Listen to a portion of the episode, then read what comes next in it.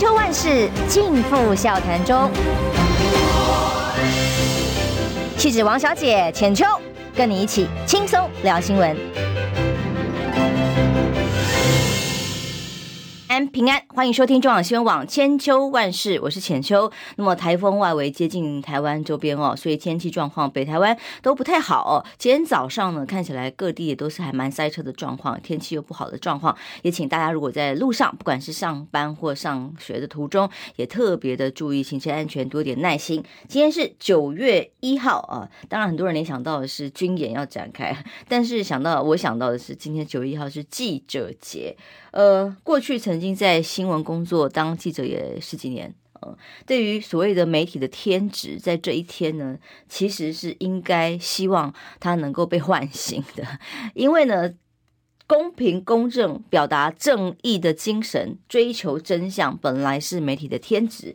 但是呢，当然这几天、这几这几年以来，哦，在各种的媒体生态的改变之下，记者要达到这件事情是已经越来越难了。更何况在政治立场的呃追杀之下，当然记者的工作也会越来越不被尊重吗？那么，如果越没有秉持着媒体的天职来从事自己的工作的话，嗯、记者节快乐这一天要喊出来。会让人家觉得心酸酸的。我真的期许所有还在新闻工作线上的好朋友们都能够秉持这一点。当然，感慨特别多也是因为今天看到了《自由时报》的头版头，哎，继续看到的是张善政涉嫌抄袭的研究计划。哦，现在就不写论文了，现在写研究计划。农委会展开初审调查。这个内容呢，其实就一如我礼拜二的时候一早看到《镜周刊》的报道哦，我是反射动作就会知道接下来他们会怎么做哦。呃，我先预告一下，待会儿真正前委员在路上，待会儿在路上哦。那么礼拜二当时看到《镜周刊》的五篇报道、四篇报道的时候，我就大概知道他们会是怎么样的追杀模式。呃，媒体先有收到了资料，先去大做之后。接下来就有各家的侧翼绿媒侧风向开始攻击。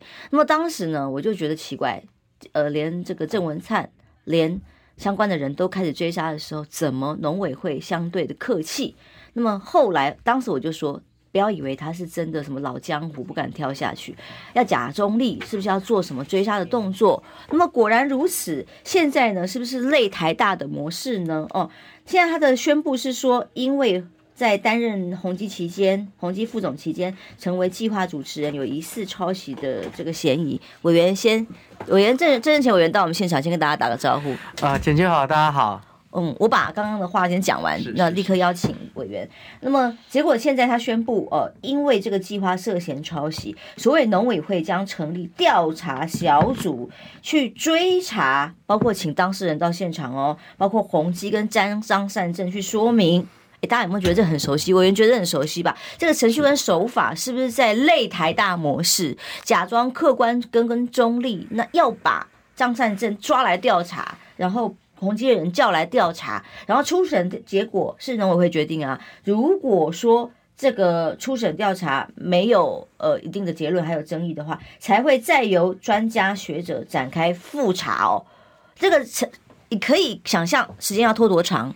那这个手法就是一关一关的，呃呃，难怪那我会觉得一开始一看就明明他们丢出来的的的资料给人家媒体的嘛，结果居然还讲说等我了解之后我再来说明，等呃会找当事人说明很清楚。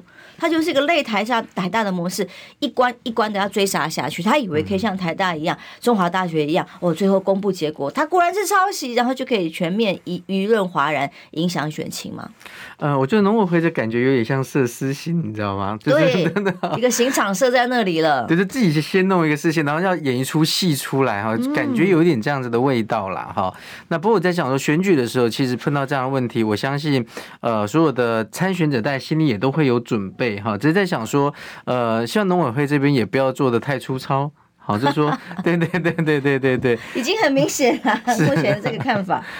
因为他初审已经说哈是自己先决定，农委会内部决定，到复审才会有专家学者复查，所以呢，他要拖很长的时间，这是第一个前提。然后再来前面由谁来决定是农委会，我说了算，我说你有问题你就有问题喽。是。哦，而且现在虽然已经之前农委会当时负责的呃相关的主管机关的人都已经跳出来说，我们当时过程没有问题，审查是符合政府需要，然后甚至对于政府的农业政策有发展，哎，现在完全不采信哦，然后也直接就在媒体上已经开始全面的在追杀，说他 A 国家的公堂。是这个，所以我刚一开始就讲说，我这次感觉就有点像农委会就先设了一个私刑哈。那因为其实坦坦白说，陈吉仲事实上在呃我们在立法院当中的时候，就是觉得他的政治性色彩高过他的专业性，至少在他当主委的时候是这样的一个表现。嗯，对，所以呃他现在这样做，说实话我们也不会太意外。所以我只在想说，就是呃不要做的太难看哈，就是呃这是我们对他最。起码最简单的一个要求，可显然哦，他为了要达到他的一个政治的一个角色的时候，我在想他可能也顾不了那么多，嗯，对，所以这是呃，我们觉得农委会在这个事情当中的时候呢，我觉得呃还是。呃，要让国人其实能够特别睁大眼睛呢，因为说实话，陈吉仲在我们呃很多立法委员的心目中，其实坦白说，其实没有太大的一个公信力的，哈，因为他现在当主委之后，很多的做法就是完全政治，哈，本来应该是用专业考量的，也是完全是政治，哈，那他的说法的时候，很多时候发表言论的时候，也是让很多我们在党的委员都觉得非常的离谱。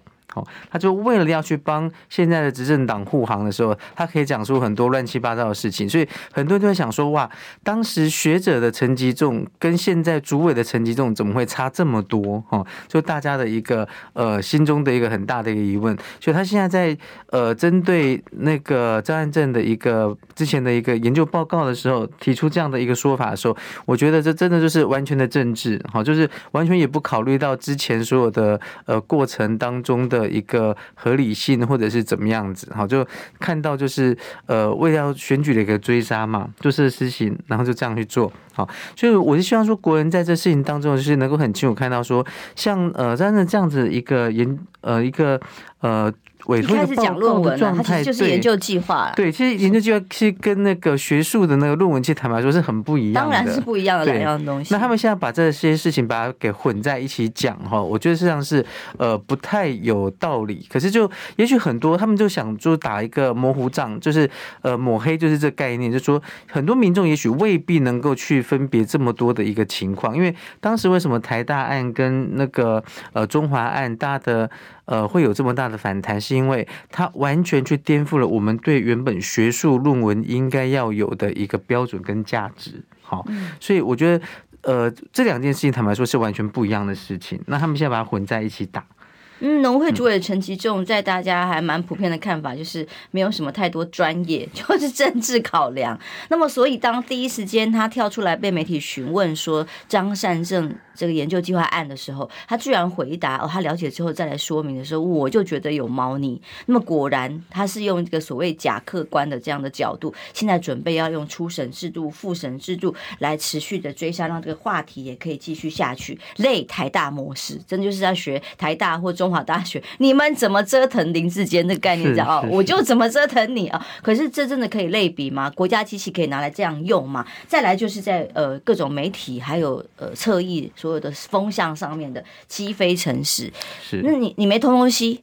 他硬要所有的媒体说你偷了东西，那你已经举出了不在场证明题的各种说明之后，他也当假装没有看到，然后就击飞城市的说这个人是小偷，所有的标题都这样下，那这样下去会造成什么结果？其实这次又再度的考验这个选民的智慧哦，呃，委员呃。我们后面有很多话题可以聊，我们就先从这个张善政事件，林志坚被说是外役奸，呃，林志坚的奸的效应一直不停的往外去扩散。新竹的选情，因为本来一开始我们也期预期说，哎，是不是您也会提名选新竹？结果最后您没有哦。但其实这个外溢间效应对于整个在野党是相对有利的哦，就是说大家看到了执政党对于一个是非概念的模糊，跟可以硬要把道理黑着讲哦的这种蛮横跟霸道的时候，很多人产生了很深的了解跟反省，或者是重新的检讨的时候，在野党其实不管哪一党，其实相对都会比较有可能得到民众的支持，要求这个唯一独大的执政党必须面对事实哦。哎，可是，在新竹现在的现象呢，不见得有利的是国民党，然后还有这个外衣间效应，对于现在沈慧虹的选情影响又是什么？OK，呃，我就。外役监这事情呢，因为就跟杀警案其实有很直接的相关。那本来这个案子哈，其实如果真的没有碰到杀警案，大家可能也不会去意识到这个问题。可是上在立法院的时候呢，针对外役监条例的一个修正，其实之前是挡过的。其实我刚讲外役监是林志坚的监呢，外衣效应 啊，没关系，您继续，你继续。我本来我讲了一个那个黄阳明的冷笑话，是 有你刚才在讲这东西，所以我有想到哦，就是呃，你只你讲的应该针对林志坚的那部外外役的一个效果。不过因为我觉得这个呃，因为杀警案这个事情哈，我觉得事实上对整个民进党选情其实会有影响的，因为我们认为包括很多民调，他们讲说目前对呃。整个民进党选情其实有几个相关的部分，除了论文案之外，那其实就是杀警案，然后另外一个部分的就是呃数位中介服务法，他们就这三个问题，其实可能是呃今年选举的时候对于执政党最大的一个打击。好，所以你刚讲外意见的时候，我在想说，有因为刚刚讲三人过来嘛，对对对对对，好好，那我在想说，我们就先回到就是刚刚那个前面这边讲到说，呃林智坚这部分对新竹市的选情的一个。状态哈，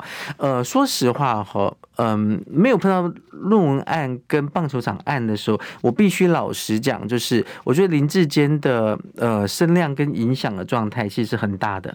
好，那就是因为呃论文案跟棒球场案的时候呢，其实让整个他跌落神坛。那他当时在新竹市，他本来想一个人卡两个市，哈，新竹市跟桃园市的时候，呃，确实是引起他们很多党内同志的不满。所以目前为止，很多人在讲论文案的时候。就很多的不同的那个阴谋论就出来，就说其实真正打林志坚的不一定是在野党，而是是执政党他们自己内部当中在打林志坚。好，那这个事情就是打了嘛，好，不管他是呃从哪里发动的，可是目至少目前看起来状态确实对林志坚产生非常非常大的一个呃影响。好，那对于整个新竹市跟桃园选的选情也。产生的非常呃关键性的一个影响，那所以说呃以目前哈，就说地方上开始有一个声音，就觉得哎呦沈慧红出局了，好，地方开始有这样的声音，沈慧红出局了，所以甚至于媒体也开始出现说，哎，是不是民进党他们在考虑要呃弃沈保高？好，那为什么讲弃神保高？因为新竹市就是一个很典型沙卡都的状态，到目前为止还是一个。但呃，咬的三个候选人咬得非常的紧的一个状态，就是国民党的林根仁，好，那呃，民进党的沈惠虹，还有民众党的高虹安，就三个人都咬得非常的紧，哈。那呃，这个事情，林智坚的事情出来之后，说确实地方上有一些声音在讲说，呃，就沈惠虹出局了。可是我自己是不这么看，哈，因为我觉得当嗯。呃你这样在想的时候，我觉得很容易，可能就会让呃，不管是民众党或国民党，可能就会觉得，哎，好像这个敌人不见了。可是我也要提醒大家，就是当你看到在呃去年的四大公投案的时候，你就真的觉得离谱到不行，碾压是非的能力。然后我就一直在提醒大家，就是说，其实大家还是要小心，因为民进党他们年底的集团战还没有开始。还没有真正发动，当他们发动的时候，是不是会变成另外一个四大公投案？好，就是就是翻天倒海，然后这样子呃强势碾压，然后各种资源的一个投入，呃完全不在意他到底是不是公堂的状态，就直接投入呃执政党的意志。哈，那我觉得这种状态的时候，其实我觉得还是要非常的谨慎的。就所以呃在这边我就只是提到说，诶，我们看到四大公投案的时候，再来想今年年底的状态的时候，我就会觉得沈慧红其实并没有出局。嗯，好，因为他们之后是不是会有一些什么杀手锏？尤尤其是坦白说，在新竹。不是哈，就是呃，民进党在中央跟地方都是现在的执政党，他们的资源非常的丰沛，不管是选举的资源，或者是要透过呃司法减掉打压异己的资源，都非常非常的庞大。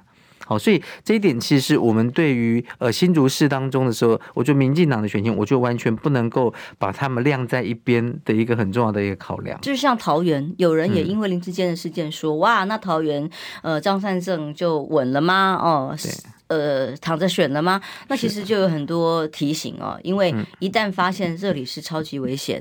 是的时候，民进党资源全部压下去的时候，会是什么画面？这个这资源可不只是说宣传啊，正面宣传。你看看这种呃各种追杀的手法，连擂台大模式都可以做出来，还有什么没有办法的呢？所以更何况是新竹啊，新竹其实尤其是过去林智坚本来在这新竹的民调。一直也都算高的，在包装出来的成果里头，所以就像委员讲的，一开始它的这个能量也是很大的。但到目前为止，刚刚线上有朋友说，哎，在新竹好像看到沈慧红的海。海报看板啊，全部换了，他们差点认不出来，是换了什么吗？是把林志坚照片拿掉了吗？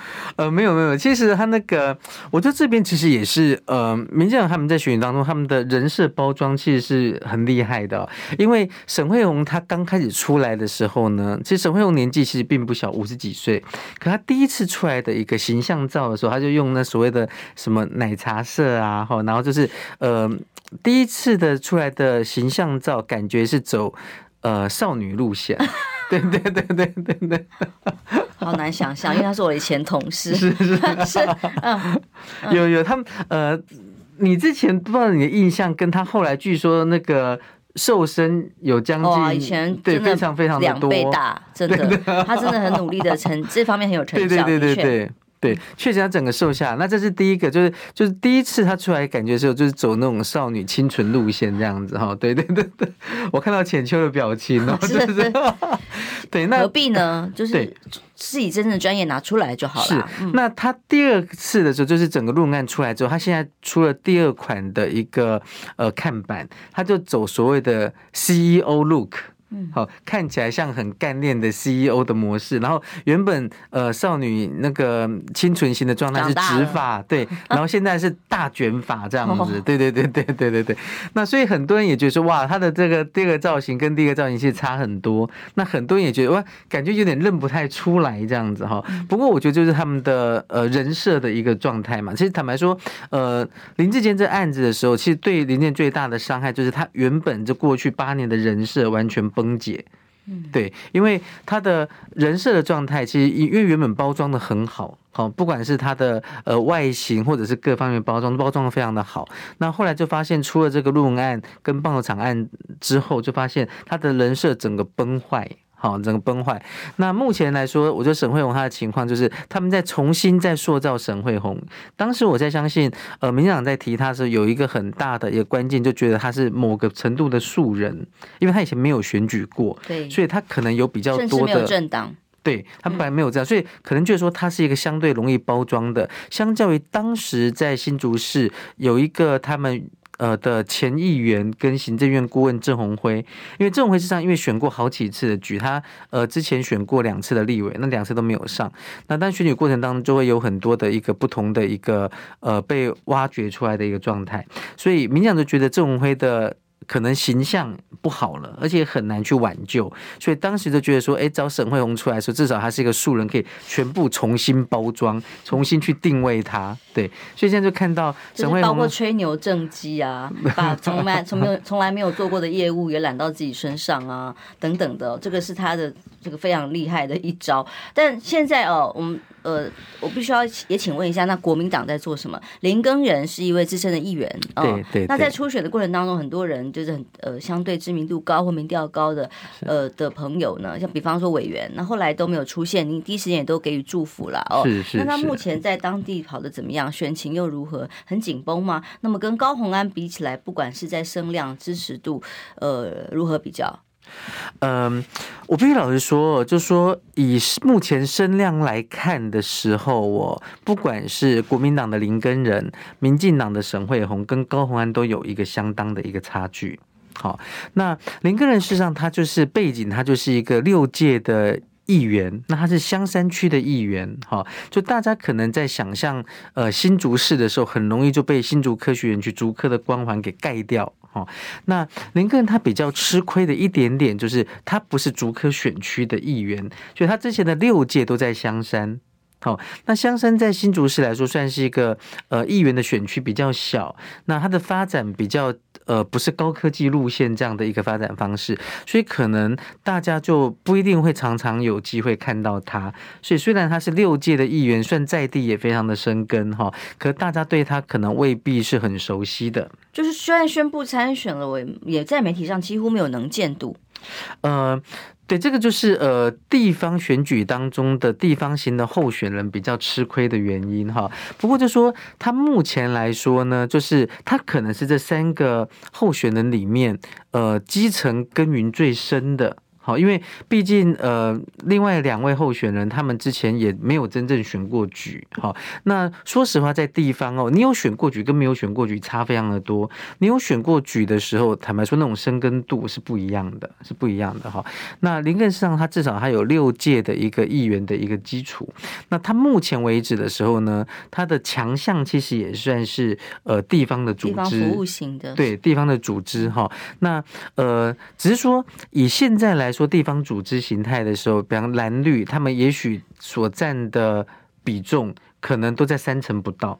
嗯，你对于新竹这一局，呃，民国民党的选情乐观吗？到目前为止，嗯、呃，我觉得选举不能乐观啦。可是都大家都非常的努力，非常的拼。嗯、像昨天他去做那个登记，哈，就是市长选举登的登记的时候，其实也非常的团结。我们呃之前两任的市长，哈，然后呃。我本身也陪着哈，然后呃，所有的议员候选人、里长大全部都到了哈，其实算是一个很团结的一个场哈。那目前就变成说是一个那个在地方上团结的国民党的时候，那是不是能够顺利胜选？哈，我觉得这也考验着整个呃新竹市所有民众还有所有蓝营的支持者的一个力度哈。那我必须老实讲啊，就是说呃在。地方上面来说的时候，因为您刚刚特别提到高红安的状态哈，呃，高红安因为他相对年轻。然后他的科技感比较浓，论述能力对，然后口条清楚，对他的这个整个大选的几个客观条件来说的时候呢，感觉高红安是最强的。所以在地方上来说，坦白说，高红安的声量也非常的高。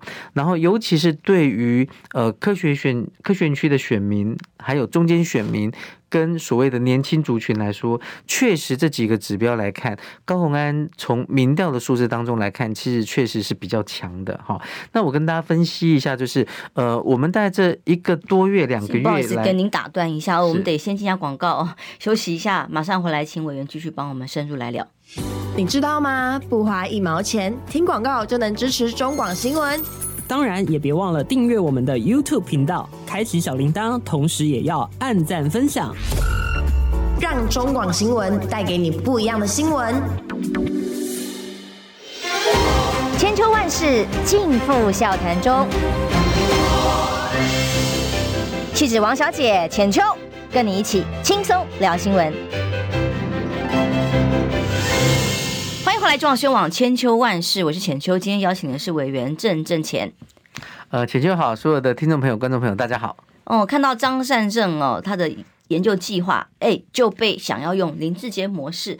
一模一样的哦，想要来翻转，现在进入所谓我农委会要初审调查的阶段，类台大模式，类中华大学模式，现在正在进行追杀中。而这个效应呢，跟林志坚有的比吗？而对于整个选情的冲击又是什么？刚刚委员讲到，昨天林耕仁国民党新竹的参选人已经正式登记了，登记之后沙卡都的情况，现在沈慧虹在林志坚的效应后面也大改形象啊。人设重新改啊，那您看观察最新的效应，那么对于林根人在比较是地方型的议员来讲，出身的议员参选人来讲，诶，现在他的竞争力如何？OK，就是呃，林根人实际上现在他就在呃试图透过呃团结的蓝营的时候，是不是可以把他的选情盯起来哦？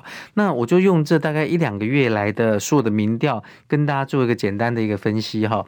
呃，大概在一个。多月前的时候，大概联合报跟中国时报的民调哈出来的时候，大概都是林根仁赢了呃高虹安一个百分点。好，然后再接下来其实是沈慧红，可是大家基本上几乎都在误差范围内。哦，都在误差范围内。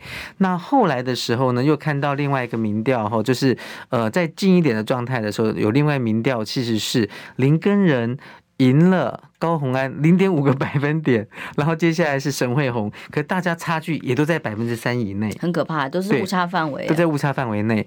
那最近的一个民调，从媒体上面看到的一个民调的时候呢，其实是。高虹安超前了，好，高虹安大概超前了林根人二点九个百分点，就是在三趴 边缘，可是已经很接近三趴了哈。然后再接下来就是呃沈慧红在跟林根人差距不到一个百分点，好，这个是最近的一呃媒体看到的一个民调，就汇流出来的一个民调。好，那排序呃有一个很大的差别是呃高虹安超车了。好，那这个情况到底会不会持续下去？还是大家其实因为坦白说，因为大家觉得蓝绿地，因为地方上有另外声音，觉得说，因为高虹安他们呃确实没有太大的一个基本盘，哈，因为以前民众党在新竹也没有推过候选人，虽然他们在地方上的政党票在二零二零年的时候有十五趴左右，好，可是因为。呃，他们在地方上耕耘没有那么强烈，所以他们就觉得说，如果时间近，比方到十月、十一月，比方说整个蓝绿的一个集团军开始大规模的作战的时候，也许那时候，呃，民众党的支持度。或者是怎么样，它可能就会开始往下掉。好，因为蓝绿开始大规模作战的时候，那可能就是整个蓝绿盘会各自的归队。哈，可是我是觉得在新竹市这个情况会不会发生呢？我觉得可能要特别保留。好，因为新竹市坦白说，就是从过去几次的选举当中，它就是对于第三势力最友好的一个地方。好，最友好的一个地方。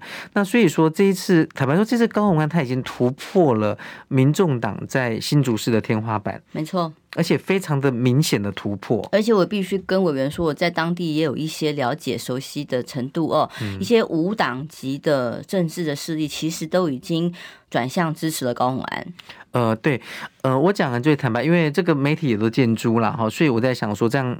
谈着可能就比较不会太尴尬，对，像呃我们之前的呃议长哈跟市长谢文静议长，对谢文静议长，对他的影响力是很大的，对，过去本来都是支持蓝军的，对，至少在二零年的时候他是支持蓝军的，对的，二零二零年，对，二零二零年他是支持蓝军的，对对对对对，好，那或者是比方说我们之前的市长。啊，许明才他们现在好像媒体都直接点名说，他们现在在帮呃民众党啊，在帮高鸿安在组织候选人个人特质的关系，对，在帮他组织一些地方上的一些呃基层啊人脉哈。那说实话，因为我们自己在蓝营当中哦，其实我自己也可以感受到，其实，在呃基层的蓝营的时候，感觉也对高红安其实是相对友善的，而且。大家在聊的时候，就是你就会发现说，哎，好像呃支持蓝营的那个力度，或者是那声量，大家声音感觉好像都变小一点点。问政表现啊，对对对，因为说实话，因为高虹安其实跟我在立法院当中，我们有两年的时间是在同一个委员会，我也必须老实讲，就高虹安事实上他有一些很不错的特质，比方说他在问政的表现，其实确实是不错的，口齿犀利哈，然后就是嗯逻辑清楚，然后我觉得他有一个最厉害的一个点。点是，呃，很多问题他都用数字的方式，然后很浅显的去问出民众听得懂的东西。我觉得这个能力其实是强的，好，就表示说他在呃组织很多的资讯的时候呢，他可以用一个简单的呃方式让民众都听得懂。好，因为其实有些时候很多的数字或者是很多的一个呃问政当中的时候，有时候逻辑是复杂的。那由由现在问政的时候，不一定民众那么容易听得懂。可是我觉得高鸿安他在这部分是厉害的，我必须老实说哈。不过就说呃，现在国民党这边也打一个点，拉警报了？对对，也拉警报，就打一个点，就觉得说，因为呃，说实话，就是呃，这三个候选人里面，只有林根人是是很在地的。好，那其他呃，包括沈慧红跟高虹安，他们大家都算是呃不同的时间点，从不同的县市，然后到新竹这边来。好，那当然有有近，然后也有比较长的时间。那林哥目前诉求就是说，其实他是很在地的。可这样子的一个诉求的时候，其实呃，坦白说，我自己当时他们在做这诉求的时候，我自己心里也有一个小小的 SOS 啊，就请问过你们的意见吗？还是他就自己这么决定了？呃，没有，这就他们的团队在打的，或者在地方上在呃诉求的时候，就会直接提到，就是他最在地。好，那其他的可能都是外来的。可是我必须讲，就是说呃，很多新竹之所以是新竹，所以对第三势力会这么友善，嗯、对，就是因为外来人口非常的多。是，对，我跟我跟大家讲一个简单的一个数字概念啊，其实呃，当时在大概民国七十年左右，在六九年、七十年左右的时候，那个时候，呃，嘉义市跟新竹市是同时间升格的，从县辖市变成省辖市。好，那我我为什么特别讲嘉义市这个概念的时候呢？就说嘉义市现在的人口大概还是二十几万，可是新竹市人口已经是四十几万了。嗯，对。那你说嘉义市的人口都外移的状态吗？我觉得也可能也未必哦。那呃，也许他们不一定是呃有大量的外移，可是人口成长大概就是这样子。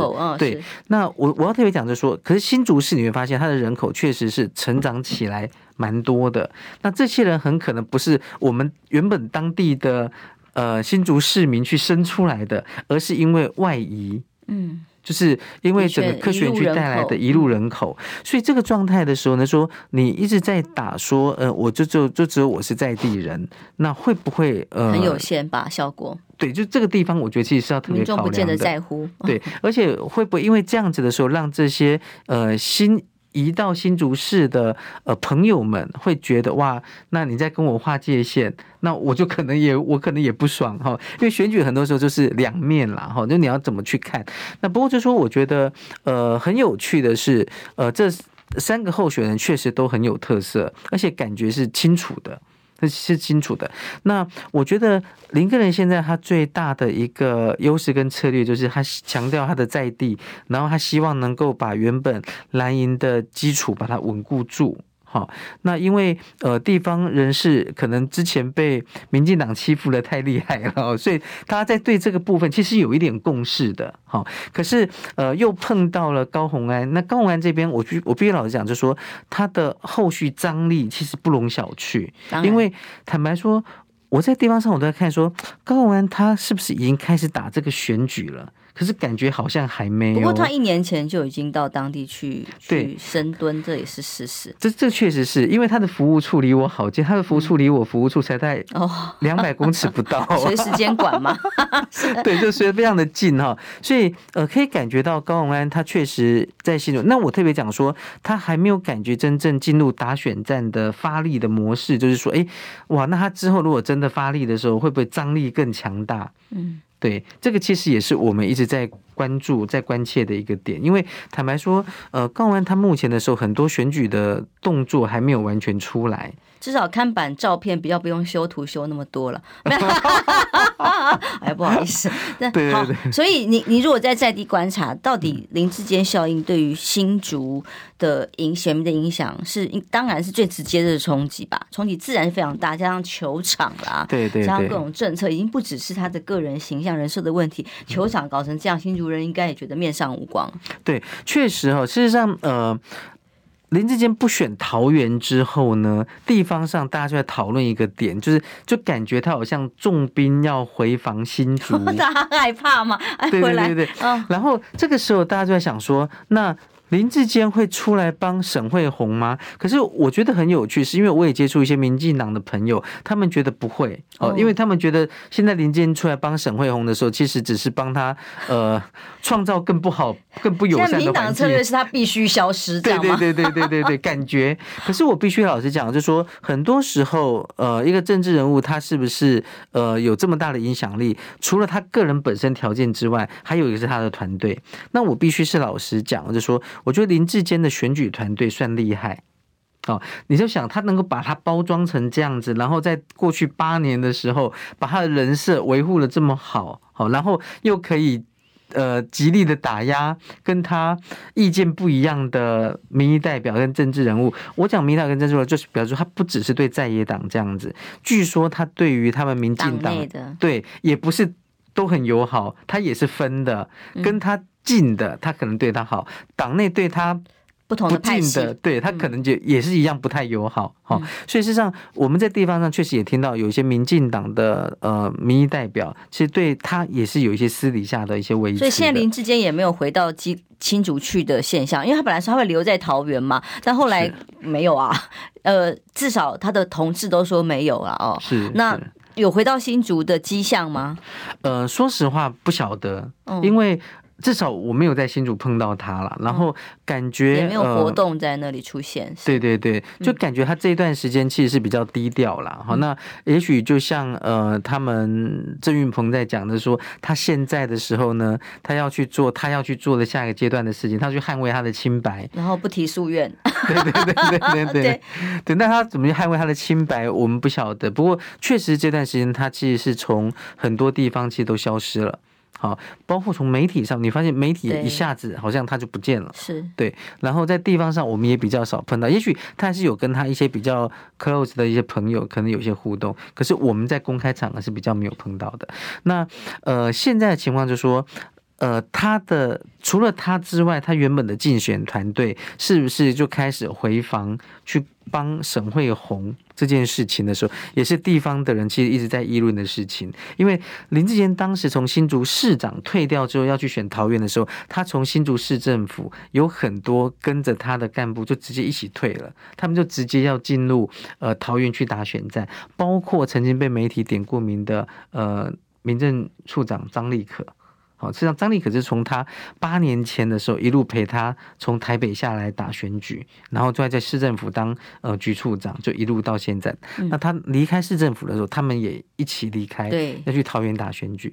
那现在，因为他既然没有在桃园打这场选举的时候，所以他的班底是不是又回来？全部回到对来帮沈慧虹？对，这个其实也是大家的一个关，大家一直一直很关注的一个点。对，新竹其实对国民党其实真的是拉警报，不见得对国民党是完全有利的哦。嗯、我们待会儿会来来聊，是说难道这个时候，哎，其他的事件选举很重要、很紧绷，其他事件政府就不关心的吗？例如说柬埔寨哦，委员到。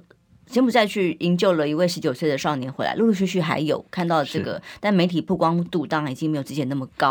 陆陆续续营救回来了几位哦，那还有一张照片，我看到在这两天在媒体上发酵，是说，哎，是你冒着生命危险，就是在接他的时候偷拍。这个偷拍如果拍到什么，是真的，哎，有点危险的的这样的状况。而且当时当地我们又没有任何警方或警力的合作跟安全性的考个保护哦。待会儿我们这下段节目就来聊。那么。其实，在国家很重要的机制运转里头，人民的安全保障，那现在已经不重要了嘛？休息一下，马上回来。听不够吗？快上各大 Podcast 平台搜寻中广新闻网，新闻还有精彩节目都准时推送给您，带您听不一样的新闻。中广新闻，千秋万世尽付笑谈中。气质王小姐浅秋，跟你一起轻松聊新闻。回来，撞宣网千秋万世，我们继续要来关心柬埔寨，我们到底还有多少呃年轻人？还被困在那里吗？那么陆陆续续听到了一些人好像回来了，有些是嫌犯啊，有些可能是真的是被害人，被迫要去做某些诈骗的事情，或者是交换了赎金回来的。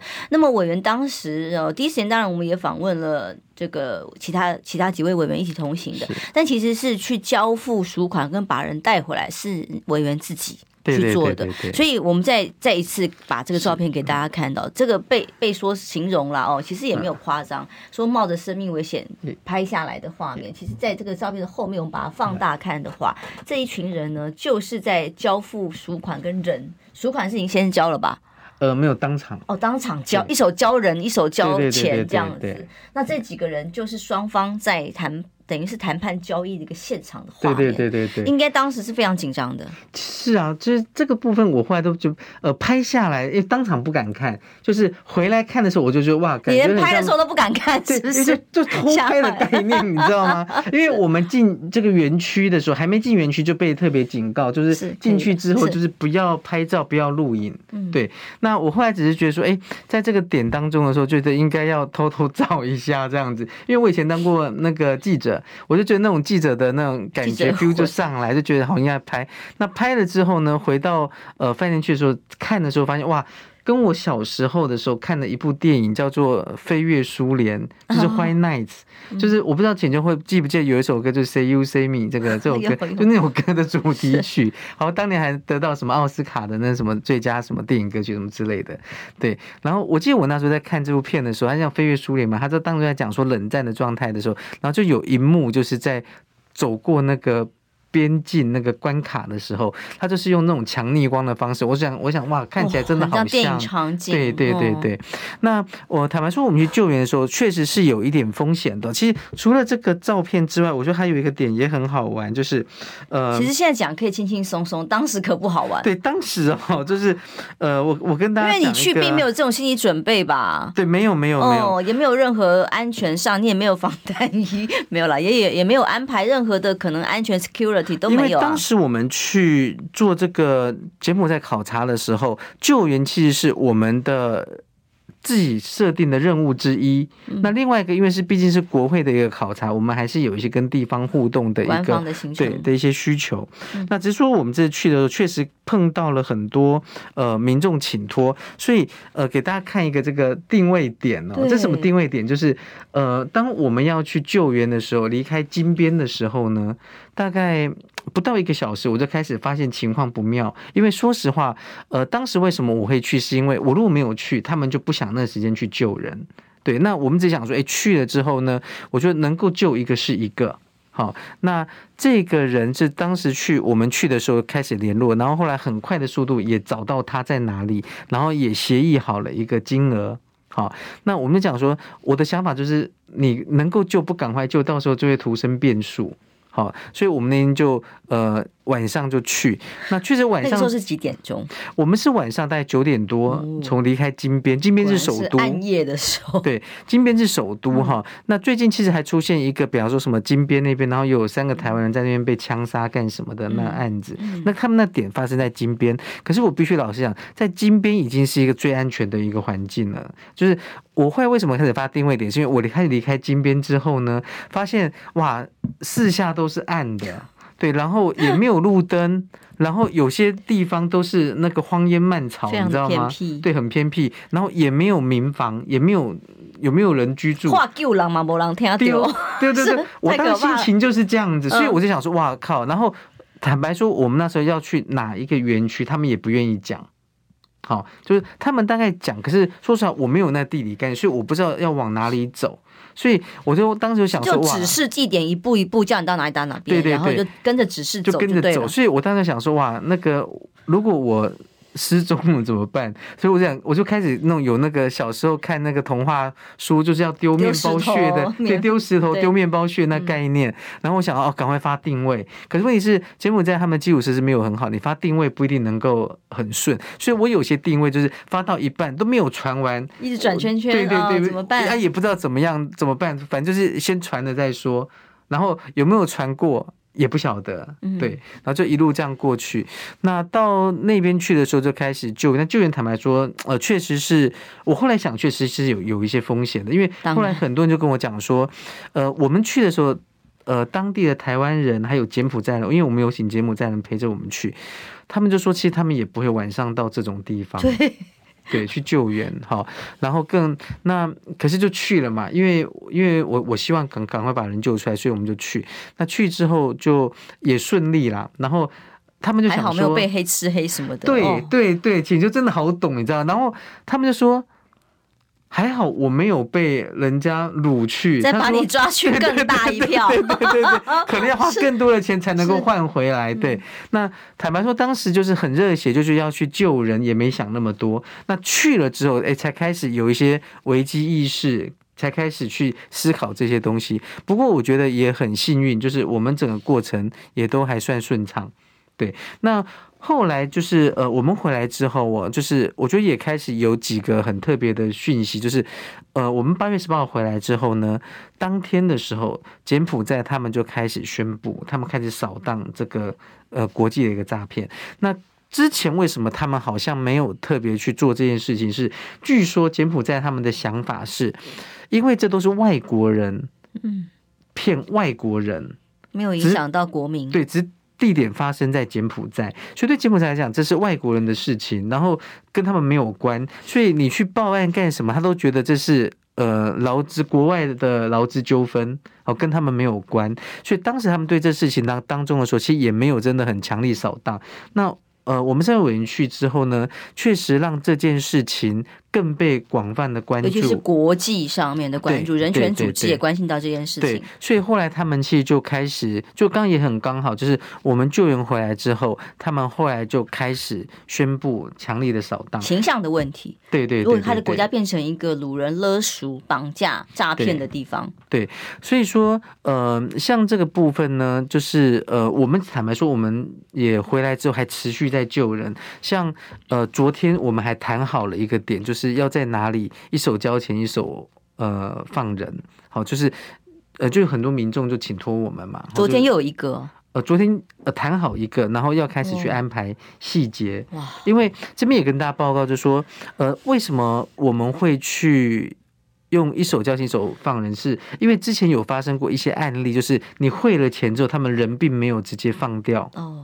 对，因为呃，之前有几个案例是你汇了钱之后，他们可能也没放人，啊，又把这个人给卖掉了。哎呦天哪！对啊，因为在那个环境当中，其实你要找公权力介入不一定那么容易。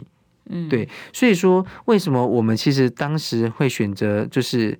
去现场救援的方式，那对方也同意。其实我跟大报并不是所有的园区，呃，在这概念是柬埔寨大概就是一个比台湾大五六倍的地方，他们大概有一两百个园区散布在国家当中。那我当时有整理，大概有七个，呃，他们七个州，然后有七个城市，可能特别的密集，哈。可是并不是只在那个地方，那一两百个园区里面，可能有两千家以上的公司。好，在做这事，所以我们常讲园区的概念，并不是说，哎，这个园区就是一家公司，或者这个园区在管这个部分，不一定。园区里面有很多家不同的公司，所以每一家他们在处理这些问题都不一样。好，那其实并不是每一家公司都愿意让你一手交钱一手交货，他们很多更，我们碰到更多的案例是，他就叫你汇钱，你不汇钱就什么都不用谈。嗯，然后汇了还不见得有用。对对对。但我想问一个根本的问题，所以您。在这个案件被国际关注了之后，对台湾政府来讲有什么改变吗？呃，我觉得民进党的做法其实就很妙哦，就是说，呃，我记得我们带人回来之后呢，在机场发生冲突。好，那坦白说，我觉得他们冲突是没有道理，可他们就开始洗，他们就说啊，我们就是阻碍办案。可是我跟大家报告，我们在现场的状态的时候，其实航警局的人跟我们讲，他说他要把人带走的理由是因为他们没有订防疫旅馆，基于防疫的考量要把他带走。那我想说，他那你带走你就正常通入境就好了嘛，你正常通关入境之后，那你要带走，呃，你要去做后续的动作，其实也都没有问题。可是他们的说做法是，他们直接要把人从停机坪。带走，没错，那这个状态我就觉得太离谱。你把人从停机坪带走，然后呢带到哪边去？所以当时的冲突点在这个地方。嗯、那我就发现这事情之后呢，民进党他们的做法就是说，他们就推出另外一个呃原住民委员，就说哦，他也救援了好多人 哦。那这个其实都没有 KPI 就对了。对，可是我要讲的状态其实都没有问题。我觉得更多人来救援都是好事，因为我觉得我觉得对我们来说是能够帮一个国人，就帮一个国人的的性命啊。那重点是。那整个政策上，或者是呃编制上，包括当地呃胡志明市的外事人员等等，什么专案小组有没有任何的进展？除了在机场举牌之外，还有别的进展吗？目前来说，哈，坦白说，我们还没有看到实际上的改变。尤其在呃，我们的政府在柬埔寨这边的救援当中的时候呢，感觉其实很无能为力。好，那我后来也确实看到，就是说他们从泰国这边有一些成果，因为我们在泰国有外管，所以可能有一些呃公权力比较容易进入，所以从泰国这边他们就去缅甸那边救援了 KK 园区的人。嗯，好，因为。呃，KK 园区就在泰缅边境，好，就是呃缅甸的地方，所以呃。但政府确实从泰国这边去救援了一些人，可是，在柬埔寨这边，坦白说，我可以感觉到他们其实是无能为力的。好，然后就是也发挥不了太大的一个功能。所以在柬埔寨这边的时候，目前来说，至少我们手上可能现在还有几十个要等待救援的案例，我们也持续在协助。哇，还有几十个在手上，对对对。所以其实真的真正的数量是无法估算的吗？呃，不好估，因为他们之前有一个说说法是说，呃，从今年一月到目前为止。